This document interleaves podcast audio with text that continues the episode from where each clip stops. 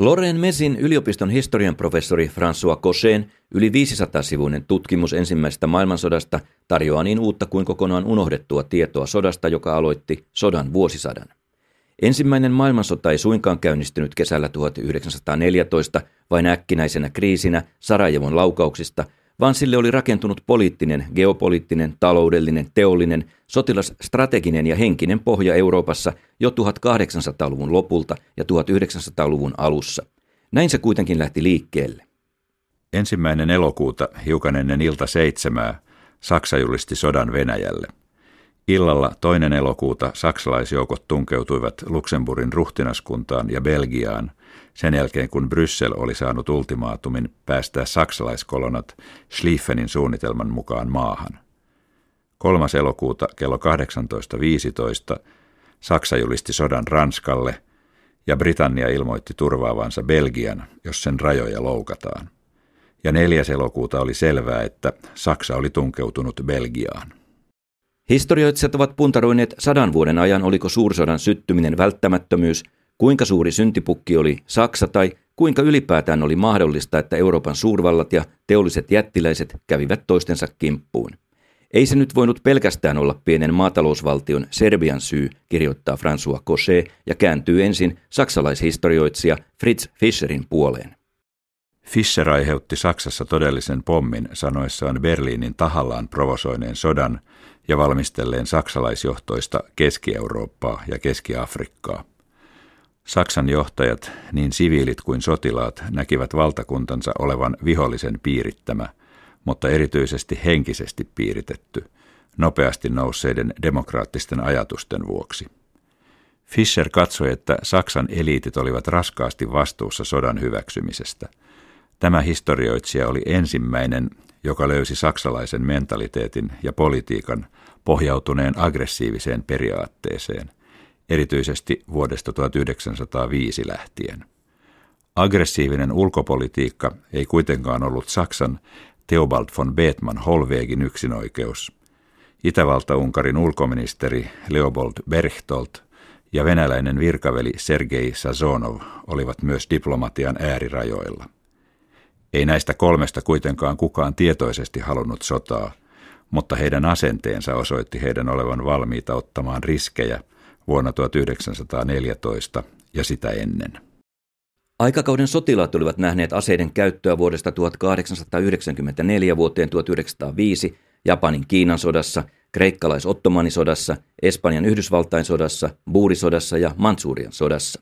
Sodat olivat olleet paikallisia ja korkea upseeristo näki sodankäynnin laajenemisen olevan hyvin rajoitettua.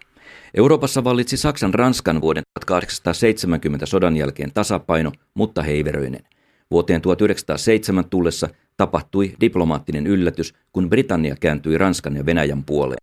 Kukaan ei olisi voinut muutamaa vuotta aiemmin uskoa, että Lontoo voisi ryhtyä Pietarin ja Pariisin kanssa yhteistyöhön.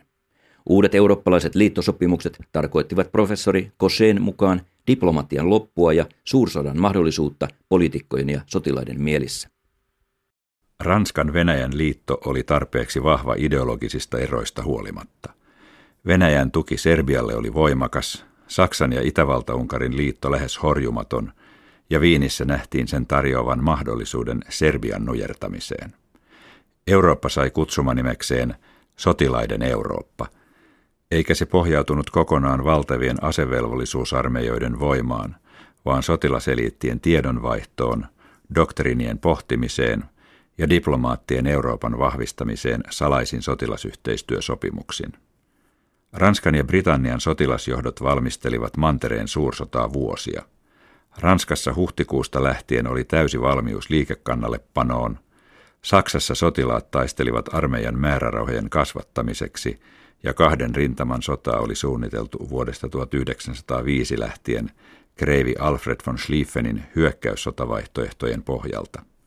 Sotilaat onnistuivat pitämään osan suunnitelmista salassa kansleri Beetman Holvegilta – sodanjulistuksen aattopäivään asti. Myös siirtomaiden miesten käyttöä Euroopassa valmisteltiin. Asevelvollisuusaikaa kasvatettiin Saksassa ja Ranskassa kolmeen vuoteen. Venäjällä panslavismi sotkeutui valtavassa murroksessa olevaan talouteen ja politiikkaan. Maa oli heikko, mutta saksalais- ja turkkilaisvastaisuus antoi sotilaille pontta. Saksassa jo Bismarckista lähtien pan-germanismi asettui panslavismia vastaan, eikä brittien nationalismi nähnyt muuta kuin saarivaltakunnan olevan paras johtamaan koko maailmaa. Italian voimakas nationalistiliike havitteli Rooman vallan suuruutta. Ilmapiiri oli outo. Vuosia oli puhuttu fatalistisesti välttämättömästä sodasta, ja eurooppalaiset johtajat olivat kuin unissa kävelijöitä. Kaikkien armeijoiden uudet doktriinit pohjautuivat massiiviseen hyökkäyssotaan. Ranskassa kuitenkin poliitikot peruivat raskaan tykistön investoinnit samaan aikaan kun Saksassa tehtiin toisinpäin. Venäjällä tiedettiin Saksan hyökkäävän ensin Ranskan kimppuun ja mobilisaatio tehtiin salassa jo viisi päivää ennen kuin arkkiherttua Ferdinand ammuttiin. Euroopan suurvallat olivat taloudellisesti, teollisesti ja sotilaallisesti valmiita sotaan. Historioitsija François Cochet kirjoittaa, että kaikki taistelevat maat olivat teollisen vallankumouksen lapsia, maiden varallisuus oli kasvanut vuosisadassa hämmästyttävän paljon, eikä resursseista ollut pulaa. Teollinen vallankumous mahdollisti sodan rahoittamisen vuosikausiksi ja aseistuksen kehittämisen sodan aikana tuhovoimaltaan lähes samalle tasolle kuin sittemmin toisen maailmansodan alussa. Sotaan eivät osallistuneet Pohjolan kuningaskunnat, Alankomaat, Espanja ja Sveitsi. Sveitsi teki kuitenkin sodan alussa liikekannallepanon, eivätkä saksalaiset lähteneet Alppimaan kautta saartamaan Ranskaa. Vuonna 14 suursotaan lähtivät Britannia, Belgia, Serbia, Itävalta, Unkari, Saksa ja Venäjä. Vuonna 15 Italia ja Ottomaanivaltakunta tulivat mukaan, seuraavana vuonna Romania ja Portugali. Vuosi 1915 oli sodan viimeinen, jolloin vielä sodan uskottiin jäävän lyhyeksi, mutta sota juuttui kuuluisaksi juoksuhautataisteluksi. Sotamenestys tuli pian kyseenalaiseksi kaikille. Jo kolme viikkoa taistelujen alkamisesta oli selvää, että sota ratkaistaisiin tehtaissa. Tykistöammusten kulutus yllätti kaikki sekä Ranskassa että Saksassa.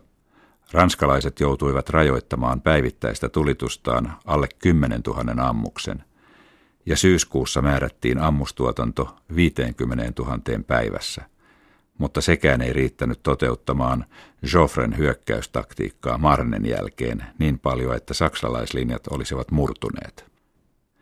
Rintama-avaus Dardanelleille koitui puolestaan katastrofiksi Briteille ja laivastoa komentaneille Winston Churchillille, joka päätti iskeä ranskalaisten tukemana Dardanelleilla ja pakottaa ottomaanit erillisrauhaan. Saksalaisten sukellusvenetaktiikka ja yritys eristää Britannia taloudellisesti olivat vuonna 1915 ensisoittoa Yhdysvaltain mukaantulolle sotaan. Kaikissa sotakäyvissä maissa vuoteen 16 tullessa oli luotu erilaiset sotilastaloudelliset rakenteet sotamateriaalituotannon varmistamiseksi ja asekehittelyn edistämiseksi. Sekatalous oli uusi kapitalismin määritelmä. Valtio vastasi asetuotannosta ja raaka-aineista yhdessä yritysmaailman kanssa. Tuotanto standardisoitiin kaikilla teollisuuden aloilla. Naiset tulivat tehtaiden työvoimareserviksi kaikkialla Euroopassa. Vierastyövoimaa tuli muun muassa Ranskaan, Portugalista, Espanjasta ja Kreikasta. Sotavankeja käytettiin työvoimana kaikissa maissa. Historioitsija François Cochet kuvaa sota-ilmapiiriä lehdistön kautta. Vielä kaksi vuotta sodan alkamisesta palstat olivat täynnä vihakuvan luomista ja patriotismia. Propaganda ei luonut sodan kulttuuria, vaan sotakulttuuri toteutui propagandana. Painettu sana, ainoa media tuolloin, ei halunnut shokerata lukijakuntaa, eikä sodan haluttu muuttavan lehdistön roolia, jonka päätehtävä oli tuottaa voittoa omistajilleen sodankin aikana. Konformismi informaation kustannuksella oli lehdistön rooli. Muutkin siviiliinstituutiot oli asetettu vahvistamaan yhteenkuuluvuuden tunnetta. Moraaliset auktoriteetit muutamaa poikkeusta lukuun ottamatta toimivat sodan legitimiteetin puolesta. Sotaa käyvissä maissa kaikki puolueetkin hyväksyivät jumalallisen aseiden siunauksen. Intellektuellit puolestaan saarnasivat oman kulttuurinsa ylivertaisuutta vihollisen kulttuuriin verrattuna. Eikä tämä ollut ensimmäinen eikä viimeinen kerta. Sota-patriotismia vastustavista François Cochet mainitsee muun muassa Georg Nikolain ja Albert Einsteinin, jotka jo vuonna 14 kutsuivat vanhan mantereen älymystöä liittymään Euroopan liigaan, jonka tehtävänä oli puolustaa yhteisiä intellektuellien arvoja. Kose muistuttaa myös, että niin vihollisvaltion miehitys omini lakeineen, väestön pakkosiirrot, työkontrolli, propaganda, elintarvikerajoitukset, miehittäjän nöyryytyspolitiikka pakollisina terveystarkastuksina, järjestyssääntöinä, talojen asukaslistoina, miehitysupseerien tervehtimispakkoina ja niin edelleen mielletään eurooppalaisessa kollektiivisessa muistissa toiseen maailmansotaan liittyvänä, mutta kaikki tämä oli jo käytössä ensimmäisessä maailmansodassa saksalaisten miehittäessä Belgiaa ja kymmentä ranskalaislääniä eli kuutta prosenttia maa-alasta. Varjojen armeijaksi kutsuttu vastarinta niin Ranskassa kuin Belgiassa oli juuri samanlaista kuin toisessa maailmansodassa. Vuodet 1916 ja 17 olivat hypertaistelujen aikaa. Verdönin taistelusta on kirjoitettu satamäärin kirjoja ja yli 10 000 tutkimusta. Kruunonprinssin viides armeija oli keskittänyt pienelle kaistaleelle miljoona-armeijan valtavalla tykistöarsenaalilla. Vastaava voima oli puolustajilla. Pääsy Pariisiin oli estettävä ja saksalaiset halusivat nöyryyttää ranskalaiset kokonaan. Enimmillään saksalaiset etinivät 6-7 kilometriä, eli päivittäin parikymmentä metriä. Ranskalaiset olivat selkä maasjokea vasten, mutta kestivät, ja näin syntyi suurin kansallinen symboli. Sekä hyökkääjille että puolustajille taistelun ensipäivät olivat traagisia. Yhtenä päivänä, helmikuun 21. ensimmäisenä, ammuttiin yli miljoona tykinammusta – Kaikkiaan kuolleita, kadonneita ja haavoittuneita Verdönissä oli yli 800 000. On muistettava, että Sommen taistelu oli vielä verisempi. Sommen miestappiot olivat 1,3 miljoonaa. Venäläiset kävivät samaan aikaan Brusilovin johdolla kaksoismonarkian kimppuun. Lähes 400 000 horjuvan imperiumin sotilasta vangittiin. Kun Romania julisti sodan Itävalta-Unkarille, itärintaman tilanne muuttui – Puolen miljoonan armeija oli liikaa Unkarille ja jopa Ervin Rommelin alppijoukoille. Romania vapautti myös sata vuotta Venäjän vallassa olleen Moldovian itsenäiseksi valtioksi. Lähi-idässä britit ja ranskalaiset taistelivat ottomaaneja vastaan ja piirsivät nykyisiä horjuvia rajoja. Taistelutantereina Bagdad, Gaasa, Palestiina, Syyria ja Marokko. Britit ja saksalaiset taistelivat meriherruudesta. Jutland Skakkerakin taistelu päättyi jotakuinkin tasapeliin. Koko sodan aikana 90 prosenttia kaatuneista kuoli tykistötulituksessa. Tämä aiheutti kokonaan uudet syndroomat ja psykoosit sotilaille, kuten panssarivaunujen ilmestyminen juoksuhautojen väliin. Sodan vammat veivät lääketiedettä harppauksin eteenpäin. Sotavankien määrä sodan päättyessä oli lähes 7 miljoonaa. Heitä oli kohdeltu joka maassa huonosti ja pakkotyössä heidän tehokkuus oli historioitsija Koseen laskelmien mukaan 14-kertainen siviilityön tuloksiin verrattuna. Yhdysvaltain tulo sotaan oli oma lukunsa. He kouluttivat puolitoista vuotta armeijaa, joka oli ollut paperille piirretty voima. He eivät suostuneet takalinjojen tukiarmeijaksi, vaan halusivat ratkaista sodan uusilla doktriineillaan avoimesta sodasta juoksuhautasodan sijaan. 62 uuden US Armin divisioonasta 43 riitti ratkaisemaan pattitilanteen. Yli 700 000 amerikkalaista oli laivattu Ranskaan. Saksalaispiirien sodan jatkamisen visio oli lyhytnäköinen, sillä jos sota olisi jatkunut, olisi Yhdysvaltain panos vain kasvanut niin sotilaallisesti kuin sotilastaloudellisesti. Kenraali Pershing oli valmistautunut lähettämään vanhalle mantereelle yli kolme miljoonaa tuoretta sotilasta vuonna 1919. Ranskalaiset ja britit eivät yksin kykenisi valtaamaan Berliiniä. Sen voivat tehdä vain amerikkalaiset, sanoi enteellisesti Eversti Fiske taistelujen päätyttyä. Liittoutuneet kiistelivät Saksan tulevaisuudesta. Britit ja amerikkalaiset uskoivat demokratian voittavan ja ehkäisevän epätäydellisen voiton kääntymisen uudeksi sodaksi.